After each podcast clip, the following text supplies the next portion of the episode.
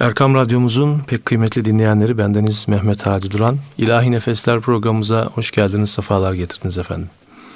Bugünkü programımızda e, Eyüp Sultan'ın manevi ikliminde Osmanlı'nın kalbini bekleyenler isimli eserden Talha Uğurlu El'in yazmış olduğu bu güzel eserden bazı alıntılar yapacağım. Geçen hafta olduğu gibi. E, bu haftaki programımızda Osmanlı'nın siyah incisi Beşir Ağa'dan bahsedeceğiz. Ki Beşir Ağa e, benim de e, Eminönü'nde, Cağaloğlu'nda İstanbul Valiliği'nin hemen üst tarafında emniyetin karşısında Fatih İlçe Emniyet Müdürü'nün karşısındaki kendisinin yaptırmış olduğu Hacı Beşir Ağa'nın yaptırmış olduğu camide 10 yıl vazife yaptığım e, bir zatıdır, zattır. E, ve e, dinleyenlerimizden de bu camiyi muhakkak ziyaret etmelerini tavsiye ederim. Hakikaten İstanbul'un böyle e, huzurla namaz kılabileceğiniz güzel camilerinden birisidir. E, bunu şiddetle de tavsiye ederim ve oradaki namazınızdan sonra da Beşir Ağa'ya da bir e, Fatiha gönderirsiniz inşallah. Efendim programımıza başlamadan önce yine güzel bir eser dinleyelim. Sonra da e, sizlere Beşir Ağa'dan bahsedeceğiz inşallah.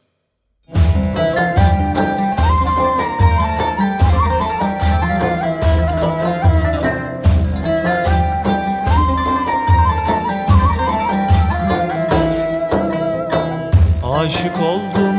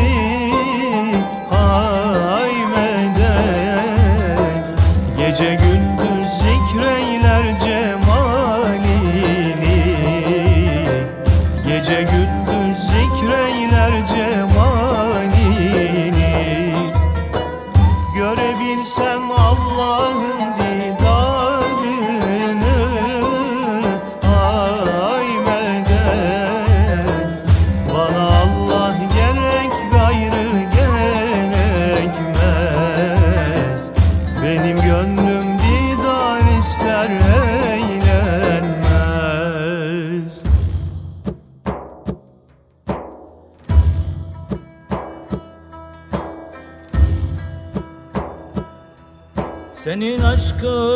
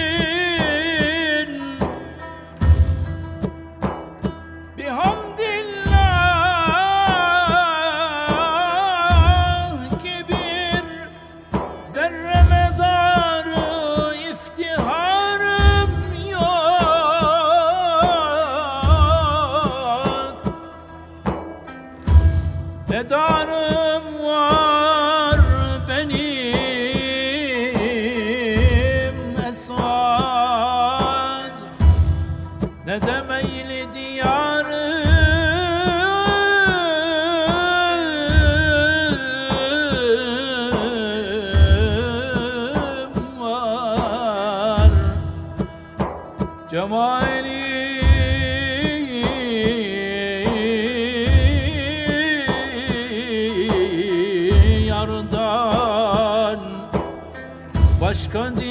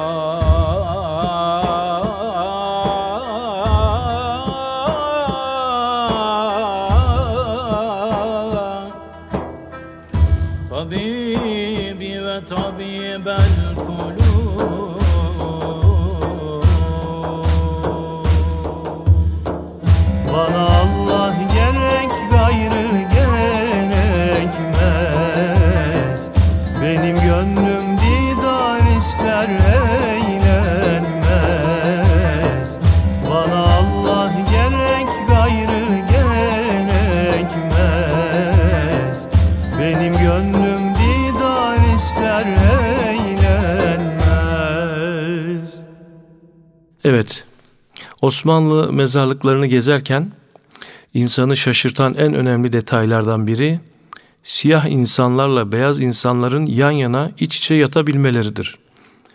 Bugün dünyanın hala birçok yerinde ırkçı bir anlayışla dışlanan zenciler yakın zamana kadar beyazların bulundukları ortamlara giremezken köle sta- statüsüyle hor görülüp hayvanlara bile layık görülmeyecek yerlerde ikamete tabi tutulurken bizim medeniyetimizde bambaşka bir manzara cereyan etmektedir. Eyüp Sultan gibi bir semtte Eba Eyyub el Ensari Hazretlerinin türbesinin yanı başında yani e, türbeye girdiğinizde hemen soldaki e, hemen hazirede yatmakta olan Hacı Beşir Ağa'dan bahsetmekteyiz. Simsiyah bir zenciye rastlamak. Ancak bizim inancımızın insanlığı ırk, renk, dil, din olarak ayırmamasıyla izah edilebilir. Evet, e, bu zat yani Hacı Beşir Ağa e, zenci olarak maruf öyle bilinmekte. Padişahların bile yatmaya can attıkları bir yerde Ebu Eyyub el Ensari Hazretleri'nin türbesinin hemen girişinde e, araştırmalarımıza göre de 20 civarında zenci ağa yatmakta. İşte onlardan biri de bir takım hususiyetleriyle diğerlerinden ayrılan Hacı Beşir ağamızdır. Afrika kökenli olan Beşir ağa İstanbul'da saraya alınmış ve yapraksız Ali Ağa'nın gözetimine verilmiştir. Enderun'da hızlı bir şekilde yükselerek 3. Ahmet'in danışmanı ve hazinedarı olmuştur. Siyah derili bir adam ve o günün dünyasının en kudretli devletinin en üstteki yöneticisinin baş danışmanı olabiliyormuş demek. Sadece İstanbul'da Topkapı Sarayı'nda değil, Taşra'da da vazifeler alır. Lale devrinin İstanbul'da en zirvede yaşandığı günlerdir. Darüssaade ağası Süleyman Ağa ile birlikte 1713 yılında Kıbrıs'a gönderilir. Bir süre sonra vazife yeri Mısır olarak değiştirilir. Bu vazifeleri sırasında yönettiği merkezleri kendi imkanlarıyla donatmaktan da geri kalmaz.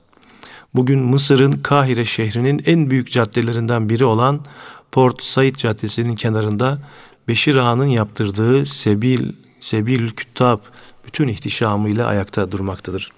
Hatta bu nadide yapının alt katı olan Sebil odaları günümüzde devlet dairesi olarak da kullanılmaktadır. Şeyhül Harameyn, Mekke ve Medine'nin şeyhi. Kıbrıs ve Mısır'da aldığı görevlerden sonra Şeyhül Harameynlik yapmak üzere kutsal topraklara gönderilir.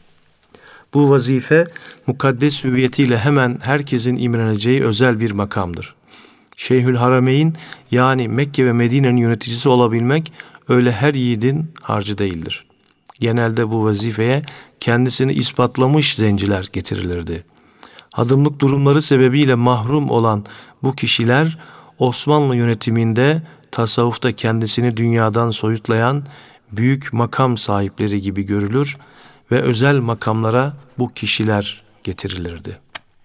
Hatta saraydaki ak ağalar gibi bu makamlara getirilen zenci ağaları kıskanırlardı. Beşir ağa Mekke ve Medine yıllarında boş durmadı. O dönemde Mekke'de yaşayan büyük mutasavvıf Ahmedi Yekdez Hazretlerinin derslerine devam etti. Bu tekkede aldığı eğitim neticesinde tasavvufta ilerleyerek bambaşka bir insan oldu. Hatta İstanbul'a dönüşünde ondaki farklı durumu fark edenler Beşir Ağa'nın velilik makamında olduğunu bile söyleyeceklerdir. Mekke ve Medine yöneticiliği sonrasında yeniden İstanbul'a tayin edilerek Topkapı Sarayı'nda padişahtan sonra en önemli makam olan Darüssaade ağalarının, ağalarının başına getirilir. 1717 yılında 3. Ahmet döneminde sarayda başlayan bu vazifesini 1746 yılındaki vefatına kadar sürdürür. 30 yıl kaldığı bu son vazifesinde hem 3. Ahmet'e hem de 1. Mahmud'a hizmet eder. Efendim bir eser dinleyelim ve arkasından sohbetimiz devam edecek. tevhide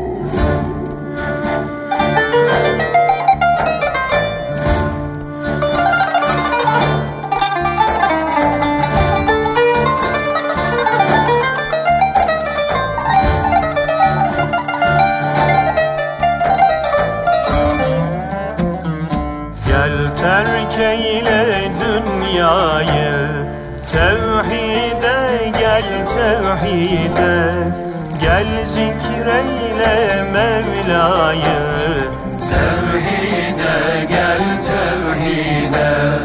Gel zikreyle Mevla'yı. Tevhide gel tevhide. Gel kalbini pak eyle. Gel çeşmini hak eyle. Gel kalbini hak eyle. Gel çeşmini hak eyle Hepsine nicak eyle. Tevhide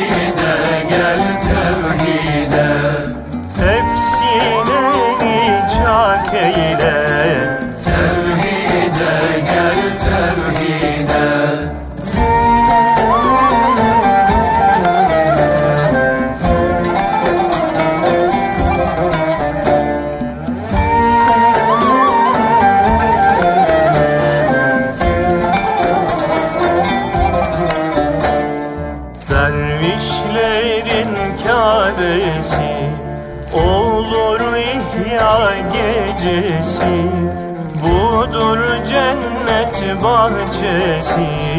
Tevhide gel tevhide. Budur cennet bahçesi. Tevhide gel tevhide. Ey münkir etmeyin kar Gel zikreyle münkir etmeyin kar Gel zikreyle ikrar. Bir gün eder sana kar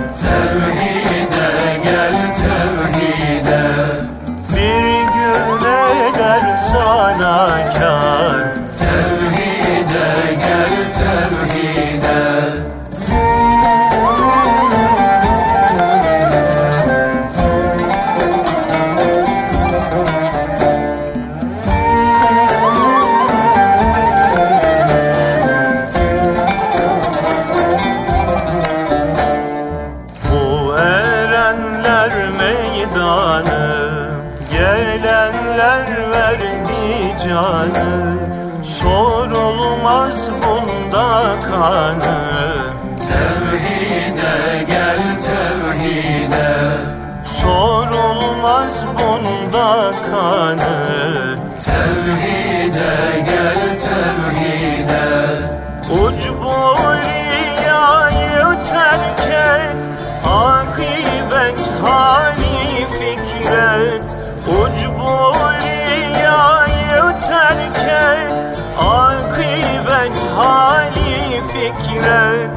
Suzi kalbinle zikret. Tevhide gel tevhide Suzi kalbinle zikret Tevhide gel tevhide Dindarlığıyla bilinen Hacı Beşir Ağa, ilim sahiplerini himaye ederdi.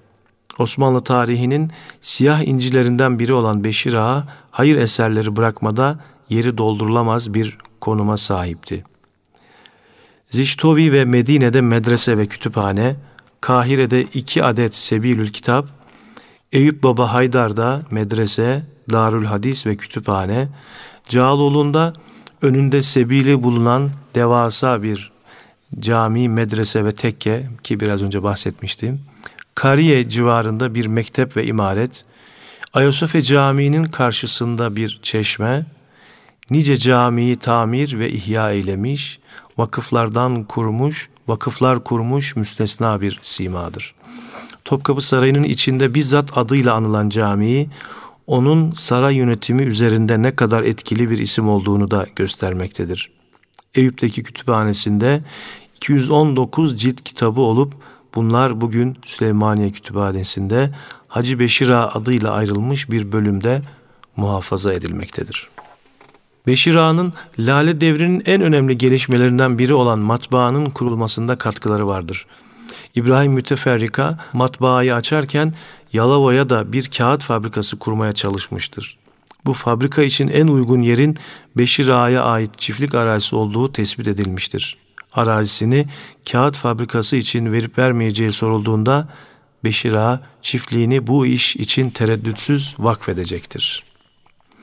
Nice hayrı Osmanlı bünyesindeki koşuşturmaları ve sadakatiyle Osmanlı'nın siyah bir insana gösterdiği kadir şinaslığa aynı derecede bir karşılık veren Beşir Ağa, 1746 yılında hayata gözlerini yummuştur. Bugün yüzlerce insan Eyüp Sultan'ın türbesinin hemen yanındaki türbenin önünde yudurmakta ve el açıp onun da ruhunu şad etmektedir.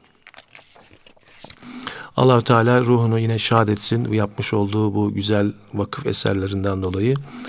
Efendim bizleri de e, bu güzel eserlere sahip çıkanlardan eylesin diyoruz ve yine güzel bir eser dinliyoruz efendim. Canı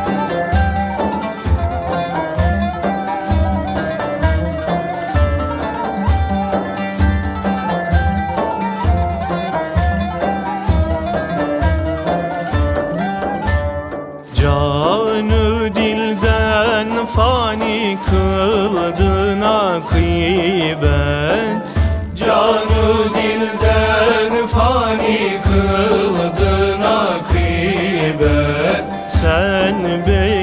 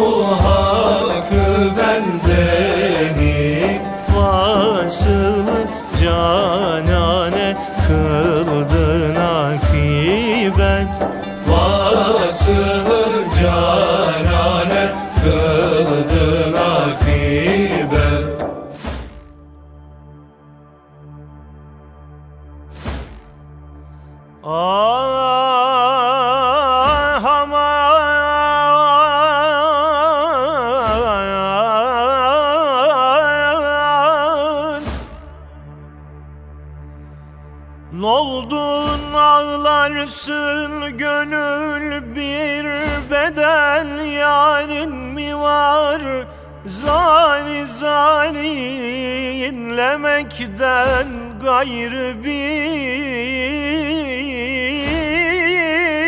karın mı var?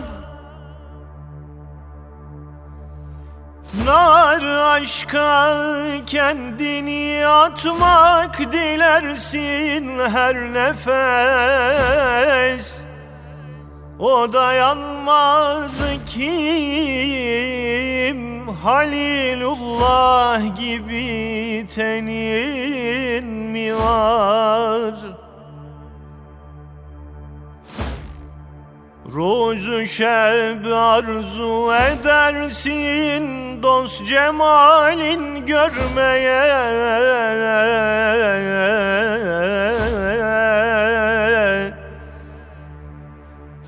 Sırrı Ahmet'ten erişmiş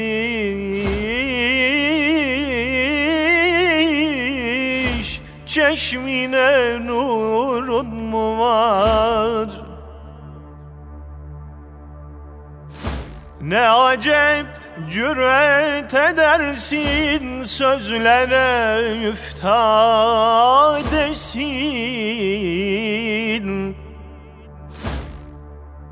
Rah-ı Hakk'a vasıl olmuş. Zerrece halin mi var aman aman Gönül ey Aman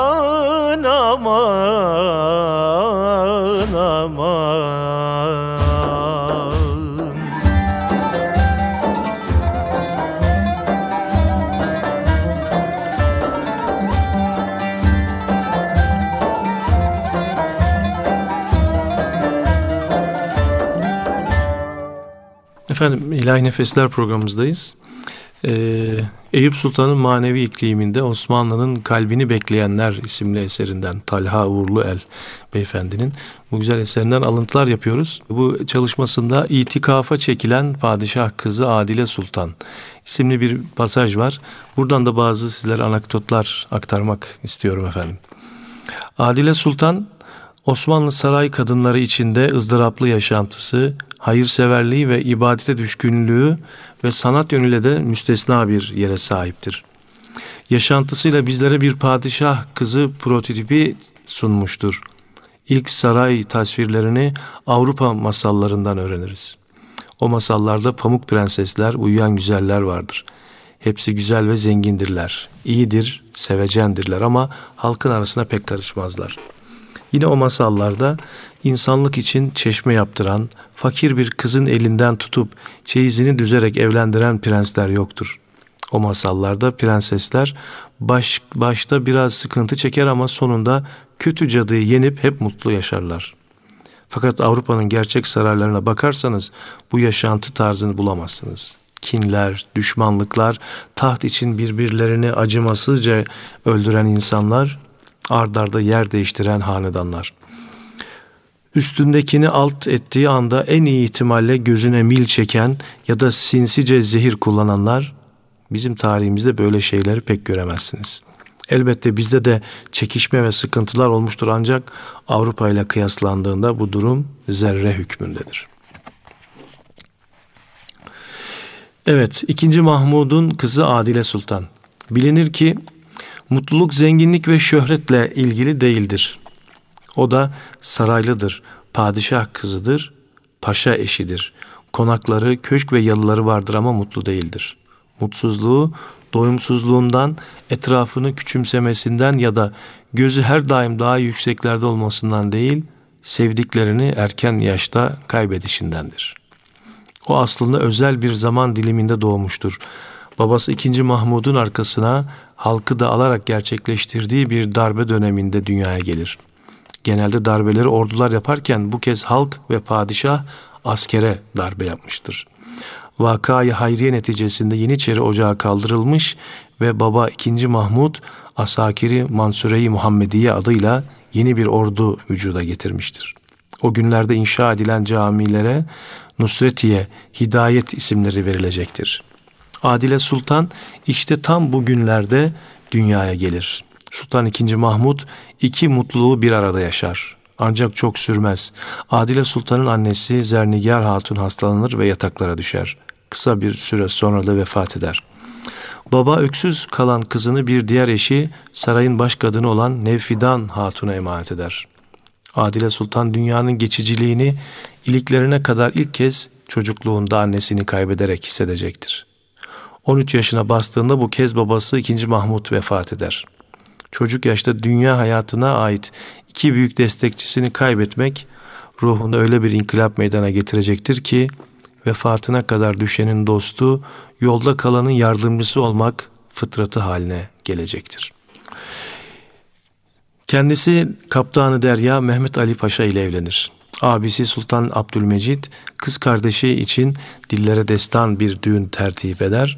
Göklerde uçan balonların bile havalandırıldığı Haydarpaşa çayırında gerçekleşen bu düğün tam bir hafta sürer.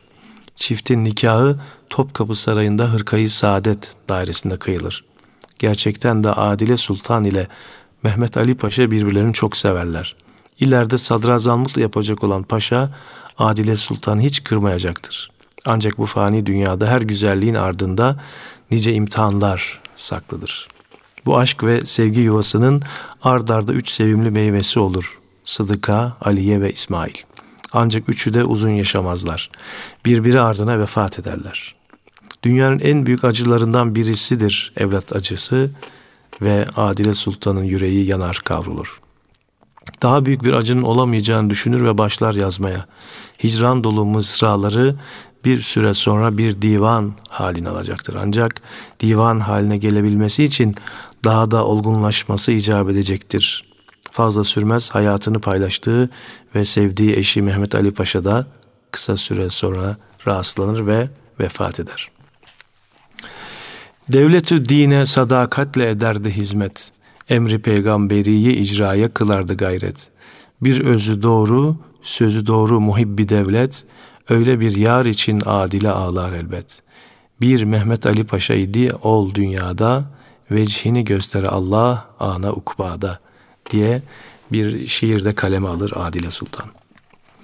Evet Adile Sultan'dan bahsediyoruz. Kocasından sonra yadigar bir hayriyesi kalmıştır. Bu Nazi'nin genç kız Adile Sultan'ın biricik evladı olup aynı zamanda kendisine arkadaştır. Ama e, Adile Sultan'ın kaderine bir kere daha yazılmıştır yalnız yaşamak. O gülmekle değil ağlayanların derdiyle uğraşacaktır. Mutlu olmaya değil mutlu etmeye çalışacaktır. Kızı Hayriye'yi daha yeni evlendirmiştir. Bu, bu hanımefendi de kızcağız da hayatını baharında vereme yakalanacak ve kısa süre sonra o da vefat edecektir. Eyüp'te Bostan iskelesi üzerinde sarı afyon taşından bir türbe vardır. Bu yapı 1840'larda inşa edilmiştir. Adile Sultan bu türbenin inşasından tam yarım asır sonra buraya defnedilecektir. O türbenin kapısından 50 sene içinde göz bebeği dört çocuğunu ve biricik eşini gözyaşları içinde ebediyete uğurlayacaktır. Sık sık Eyüp'e gitmektedir. Sarı taşlı türbenin kapısından içeri her baktığında üç minicik yavru, bir genç kız ve şefkatli bir eş tebessümlerle onu seyretmektedir. Şair Adile Sultan'ın kaleminden bu kez kızı Hayriye Hanım için mısralar dökülmeye başlar. Gerçi dünyaya gelen malumdur elbet göçer, ah kıldı ol civan ve ol melek adne sefer.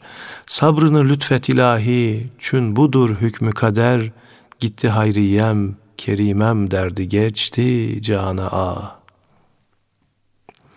Adile Sultan kızları ve eşi kendisinden önce vefat etse de geniş bir ailenin önemli bir ferdidir. Babası dahil tam beş padişah görmüştür. Uzun bir hayat sürmüş, büyüklerine hürmetli olduğu için küçükleri de kendisine saygıda hiçbir zaman kusur etmemişlerdir. Buna kendisinden küçük padişahlar da dahildir. Osmanlı tahtında en uzun süre kalan padişahlardan biri olan Abdülhamit Han, halası Adile Sultan'a ayrı bir sevgi beslemektedir. Gelin gerisini olayın şahitlerinden dinleyelim şimdi. Abdülhamit Han'ın kızı Ayşe Sultan saraya yeğenini ziyarete gelen Adile Sultan'ı bakın bize nasıl anlatıyor. Ölümünden sonra saraya gelen cariyeleri ve ağaları efendilerinin hikayelerini, iyiliğini bize anlatırken gözyaşlarını zapt edemezdi. Babamla görüşmek istediği zaman haber gönderir, sarayda hususi hazırlıklar yapılır, bu suretle saraya gelirdi. Babam hürmet ve tazimle halasının elini öper, büyük kanepeye halasını oturtup kendisi de karşısına otururdu. Hazinedarlar kahvesini getirir, babam eliyle tepsiden alıp halasına verirdi. Bizler içeriye girip elini öper, yerden bir temenna ederek padişaha yaptığımız resmi tazimi ifa eder ve çıkardık. Babama oğlum hitabında bulunur, babam da kendisine emredersiniz halacığım cevabını verirdi. Konuşma bir iki saat kadar devam eder, yine geldiği gibi arabasına biner, babam da kapıya kadar kendisini teşhi ederdi. Yüzünden eskiden pek güzel olduğu belliydi. Narin, orta boylu, kumral, asaletini gösteren hal ve hareketler ve terbiyeye malik bir sultandı. Aradan bir asır geçmiş olsa da bugün İstanbul sokaklarında gezerken bir şekilde karşınıza çıkar Adile Sultan. Ya bir çeşmeyle ya da bir mekteple fakir fukara dostudur. İnşa ettiğinden daha çok hayır eseri tamir ettirmiştir. Bazı eski yapıları yıktırıp yeniden yaptırmış, isimlerini bile değiştirmemiştir. Bala Süleyman Ağa Külliyesi bunlardan birisidir.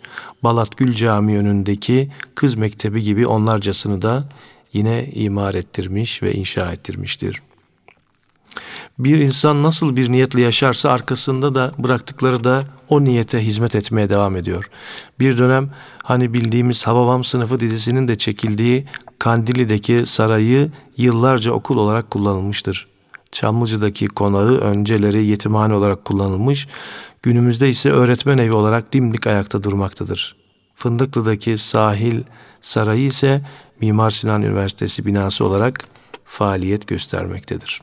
Efendim bir eser dinleyelim ve programımızın sonuna geldiğimiz dakikalarda güzel bir iki hikayeyle de tamamlayalım programımızı inşallah.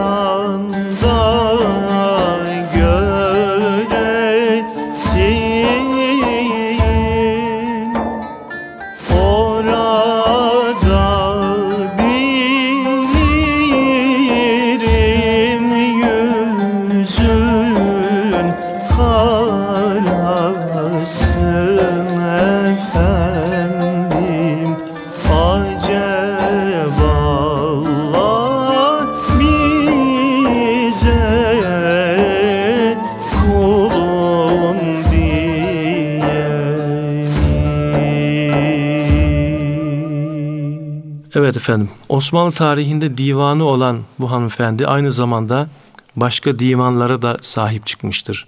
Kanuni Sultan Süleyman Han'ın Muhibbi divanını ilk bastıran kişi Adile Sultan'dır. Sadece nazım değil, nesirde de kalem oynatmıştır. Osmanlı tarihiyle ilgili yazmaları bir devre ışık tutmuştur.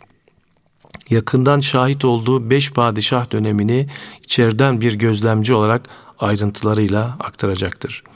Kardeşi Sultan Abdülaziz Han'ın arkasından yazdığı Mersiye her kelimesiyle bu korkunç cinayete şahitlik etmektedir. Bir gün Eyüp Sultan Camii'ne sabah namazına gidecek olursanız ibadetinizi yaptıktan sonra hemen camiyi terk etmeyin efendim. Caminin avlusunda artık geleneksel hale gelen sabah duasına muhakkak katılın. Hoca Efendi ile birlikte bütün cemaat avluda toplanırken siz de aralarına karışın. Eyüp Sultan Hazretlerinin türbesi önünde yapılan duaya amin deyin.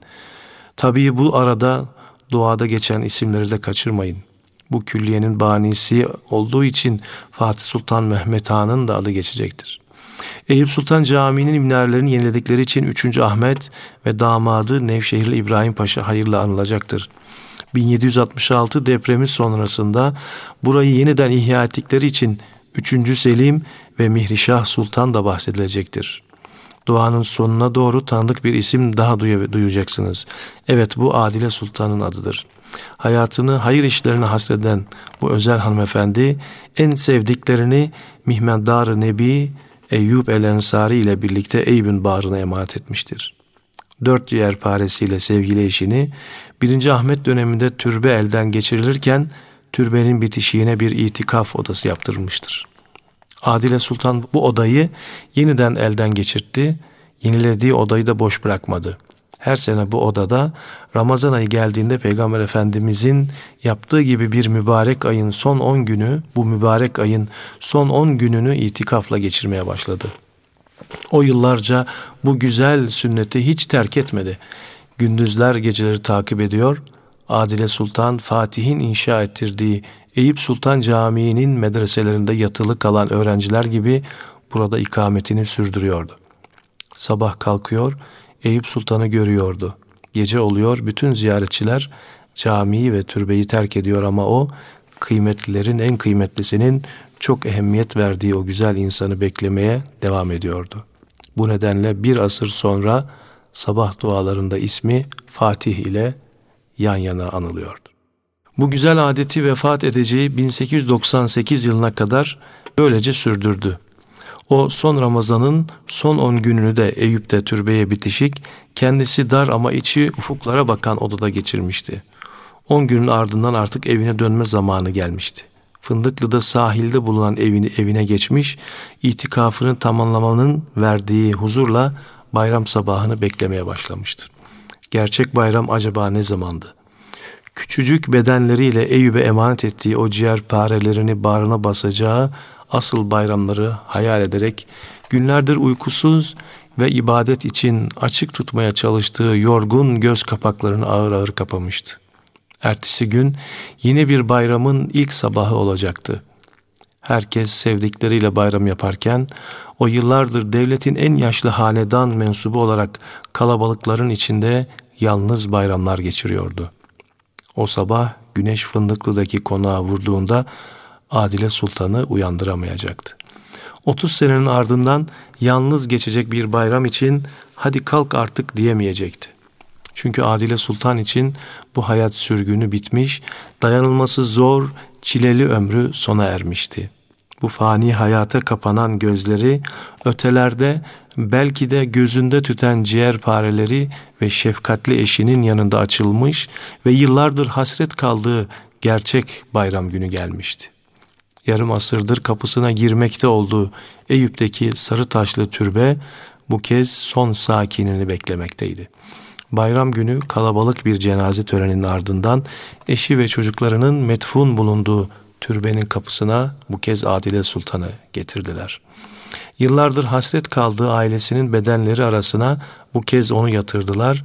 İnsanların kahkaha attığı demlerde hep ağlayan bu çileli hanımefendi bayramın ilk günü yakınlarının hıçkırıklarıyla cenaze töreniyle birlikte uzun yıllardan sonra belki de ilk kez tebessüm etmekteydi.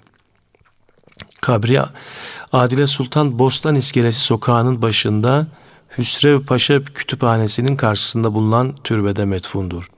Sarı afyon mermerinden inşa edilmiş bu türbe çapraz tonozla örtülü iki odadan meydana gelmektedir. Türbede Adile Sultan dışında eşi Mehmet Ali Paşa, çocukları Hayriye Hanım, Sıdıka Aliye ve İsmail ile yan odada 5. Murat Han'ın eşi Resan Hanım ile kızı Aliye Hanım yatmaktadır. Hepsinin ruhları şad olsun diyoruz. Ve efendim programımız da burada nihayete eriyor. Ee, yine güzel bir eser dinleyerek sizlere veda ediyoruz efendim. Allah'a emanet olun.